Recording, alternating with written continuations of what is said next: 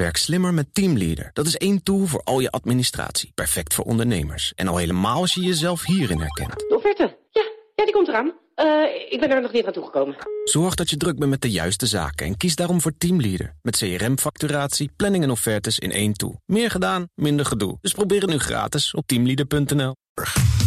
Factgoeroes. Met Frank Leeman. Goedemorgen, Frank. Goedemorgen, Meindert en Ivan. Ja, uh, fijn dat je er bent. We gaan natuurlijk weer een uitspraak of bewering behandelen... Uh, waar je in ieder geval vraagtekens bij kunt stellen. Welke is dat deze week? Uh, deze week had ik de seksistische tamponbelasting verdwijnt in het Verenigd Koninkrijk. En het was een artikel in het AD, maar het was ook te lezen bij de BBC.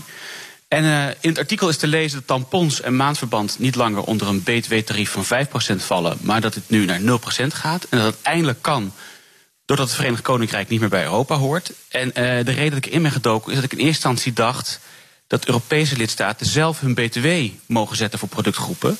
En zo is de BTW overal anders op verschillende producten.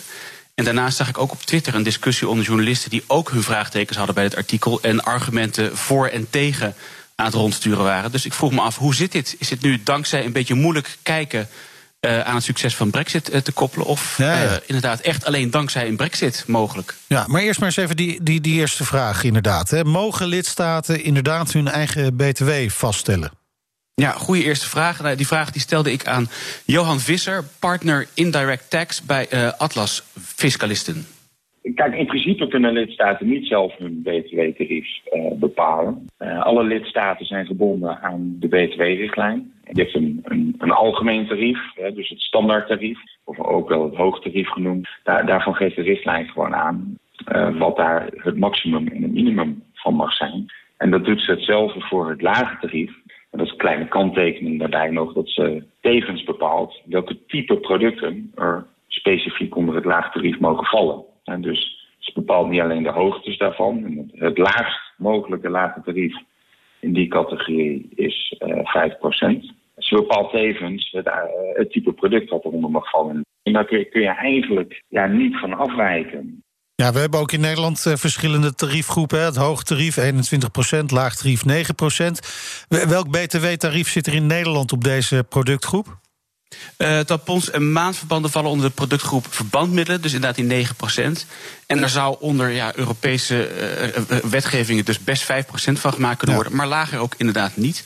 En opvallend is dus inderdaad dat door Europa heen uh, de vrouwelijke hygiëneproducten vele verschillende belastingen hebben. Daar sommige landen hebben dan 0%, maar dat zijn uitzonderingen. En dan 5% tot wel 23% in Griekenland. En er was overigens twee jaar geleden een ludieke actie in Duitsland. Want daar waren tot voor kort tampons belast met 19% BTW. En boeken maar met 7%, omdat boeken dus in die lage groep zitten. Dus je kan het al een beetje raden. Actievoerders hadden een boek uitgebracht waarin een uitsparing zat. en daarin zaten 15 tampons, zodat je in de boekwinkel toch nog tampons kon kopen tegen 7% in plaats van 19%. Ja. En overigens is daar per 1 januari 2020 ook veranderd, zodat tampons uh, 7% zijn. Ja, in ieder geval interessante leesbaar. Uh, lidstaten ja. kunnen niet echt hun eigen BTW vaststellen, dus is de conclusie. Zijn veranderingen via de Europese Commissie wel mogelijk? Nou, het is in theorie wel mogelijk, maar okay. uh, zo legt Johan me ook uit. Het is heel moeilijk, omdat van de inmiddels 27 lidstaten... alle lidstaten het met zo'n verandering eens moeten zijn. En die discussie kennen we bijvoorbeeld nog van e-books en digitale kranten. Als je een boek of een krant in de winkel kocht, betaalde je het lage tarief. Maar als je hem online downloadde, betaalde je het hoge tarief. En om dat te veranderen moesten alle lidstaten voorstemmen. Nou, en dat heeft wel uh, 10 tot 12 jaar geduurd, of misschien wel langer, omdat er één lidstaat was die steeds tegenstemde, een klein beetje het eigen belang. Dus ja, zo kan zo'n discussie ja. dus enorm lang duren. Nou was er in 2018 uh, een bericht dat de Europese Commissie met een richtlijnwijziging zou komen, hè, zodat uh, staten meer flexibiliteit zouden krijgen. David Cameron noemde dat destijds nog een overwinning. Wat is er met die wijziging gebeurd? Ja, dat heb ik ook even gecheckt met uh, Daniel Ferry, woordvoerder van de Europese Commissie. En die VAT rate proposal, ja, die hangt nog steeds in de lucht. Die is nog steeds pending. En dat is best een beetje ironisch, want die proposal was oorspronkelijk gemaakt een beetje vanwege de Brexit. Dat was toen nog in aantocht uh, in 2016, volgens mij. Uh, en toen hebben ze gezegd: zie je wel, we kunnen dit zo doorvoeren, dan uh, zijn we toch flexibel. Maar ja, die hangt dus nog steeds in de lucht. En overigens, als je op Wikipedia sta, kijkt, dan staat er dat in 2016 een wijziging is geweest. Maar oh. dat klopt dus niet. Oké, okay. niet alles wat op Wikipedia staat moet je geloven, dus dat is maar duidelijk. Uiteindelijk dus toch niet. Nee, nee. precies. even naar de tegenwoordige tijd. Mondkapjes, en nu ook, die zijn vrijgesteld van BTW. Dus het, het kan dus wel. Ja, uh, maar in dat geval is dat ingeroepen door de Europese Commissie en is dat van tijdelijke aard. En onder een maatregel voor crisissituaties, zoals we ons een beetje kunnen voorstellen, dus dat klopt dan weer wel. Maar het is tijdelijk en nou ja, laten we hoogstwaarschijnlijk. En laten we ook hopen dat het over een jaar of vier, wij spreken, weer gewoon onder de normale ja. uh, belastingregels valt. Ja, precies. Dan betekent dat we het uh, coronavirus onder controle hebben. Ja. Maar even tot de conclusie: het bericht klopt dus eigenlijk gewoon.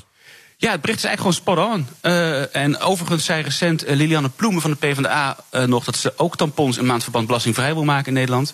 Maar goed, wij weten dan dus nu dat belastingvrij in ieder geval niet hm. zomaar kan.